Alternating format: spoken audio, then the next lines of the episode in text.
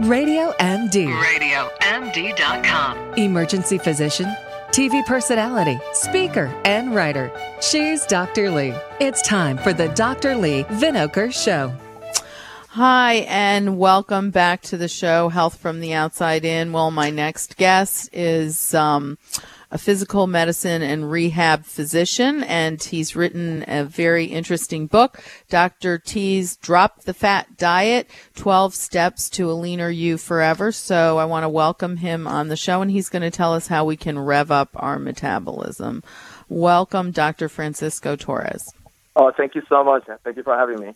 Uh, basically, I, I just started this quest of uh, finding out how to manage uh, obesity and, and uh, uh, a problem that has been rising very fast, and I see it every day with my patients. So it, I, I, started with myself. I was overweight all my life, being, uh, had suffering with ch- childhood obesity, and, and then it took me uh, a, a cardiac episode to go to the, the emergency room and figure out that if I had a heart problem. So uh, the, the, the final thing was that it was more due to the condition and overweight. So after that, I did my transformation, and I'm been collecting all these um, uh, experiences how to make your metabolism better, more efficient, and also sustainable um, uh, compared to uh, diets that uh, that offers you a quick uh, uh, uh, fix, but then they don't last. And then yeah. morally, because you go through periods that you don't know what you're doing, as a matter of fact.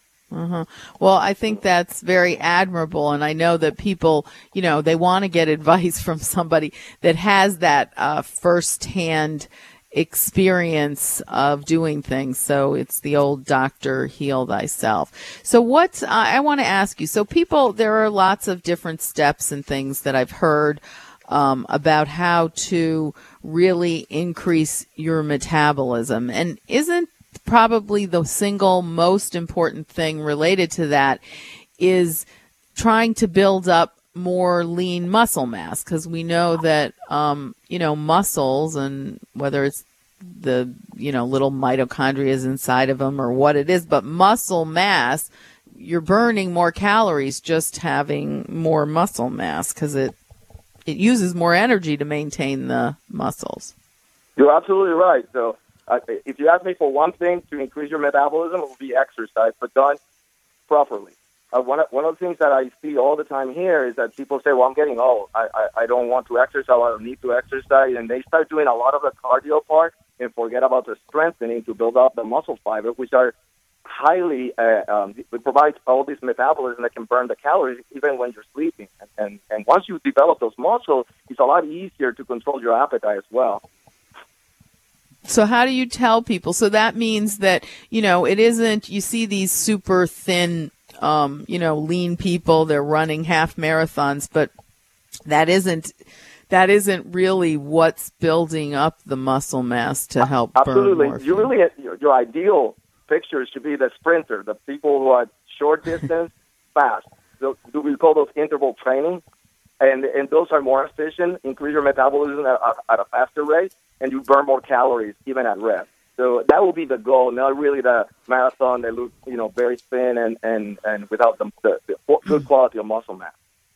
So what do you tell your patients to start um, when it's, you know, when you're building up muscle? How, how do you do that? Is it weight well, training? Well, yes, but first you evaluate their, their baseline. You know, we do a couple of measurements to be sure that, you know, we do the VO2 max we do uh, muscle measurements and then range of motion, all that. And then when we we we, think that they're fit, they're, they're capable of, of, of getting involved with an exercise program. We design one basic based on short uh, episodes of uh, high intensity exercise, and then we add the weight. And the weights go based on their one repetition maximum, and then we can do repetitions, or and we can increase the weights accordingly. Hmm, interesting. And so, you know, it's harder. That's a that's a big issue as people age. You know, even men have hormonal changes a little bit where they start to lose some muscle mass. But by doing uh, weight training and some interval training, can you kind of maintain it a, little more steady state, or well, lose you know, it uh, lose it at a slower yeah. rate? Well, that's absolutely correct. You know, we lose a hormones one to three percent every year after 30 years of age. So if you do the math, you know that most of uh, people after 45 or 50 will going to have a deficiency of hormones. So what I personally do, I measure those to, to have a baseline. But we know for a fact that by just doing exercise, we're going to increase the testosterone, the growth hormone. Uh, we can also lower the cortisol, which is affecting also the ability for the muscle to uh, regenerate or recover. So yes, absolutely, exercise, uh, particularly strength uh, uh, training, is going to uh, help to boost your, your hormones. Absolutely.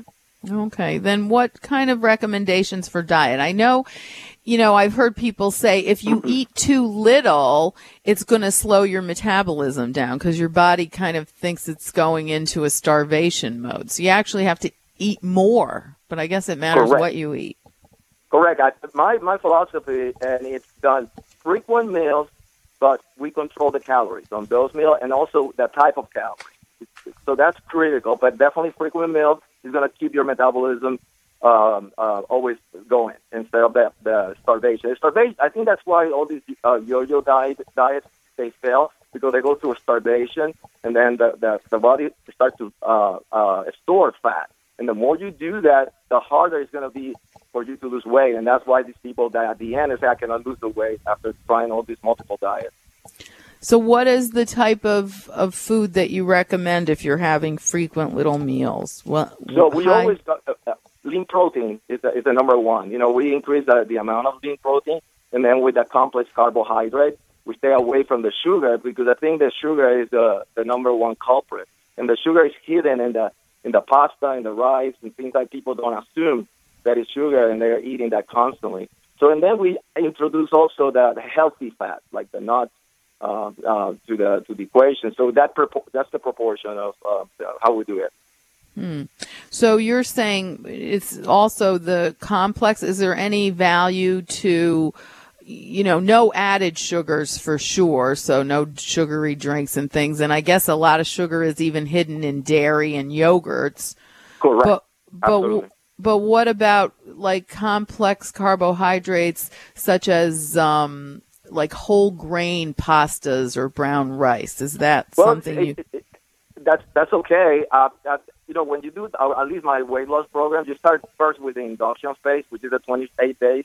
So you're a little bit more strict, not you know, not doing that. But then after that, you introduce those very uh, gradually, and they're okay. They're perfectly fine.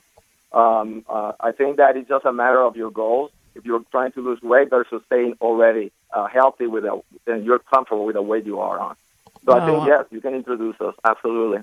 Okay, so then once you you go down into uh, you have to do it for several a couple weeks, I guess, to really get your weight down, and then add it back slowly. Is that it?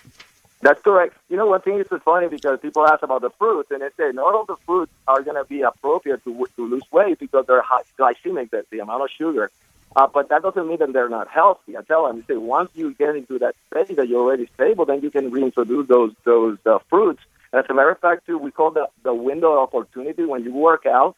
After you have like a 20 minute window, so you can introduce a simple carbohydrate like a banana or an apple during that period of time, and it's not going to do any harm.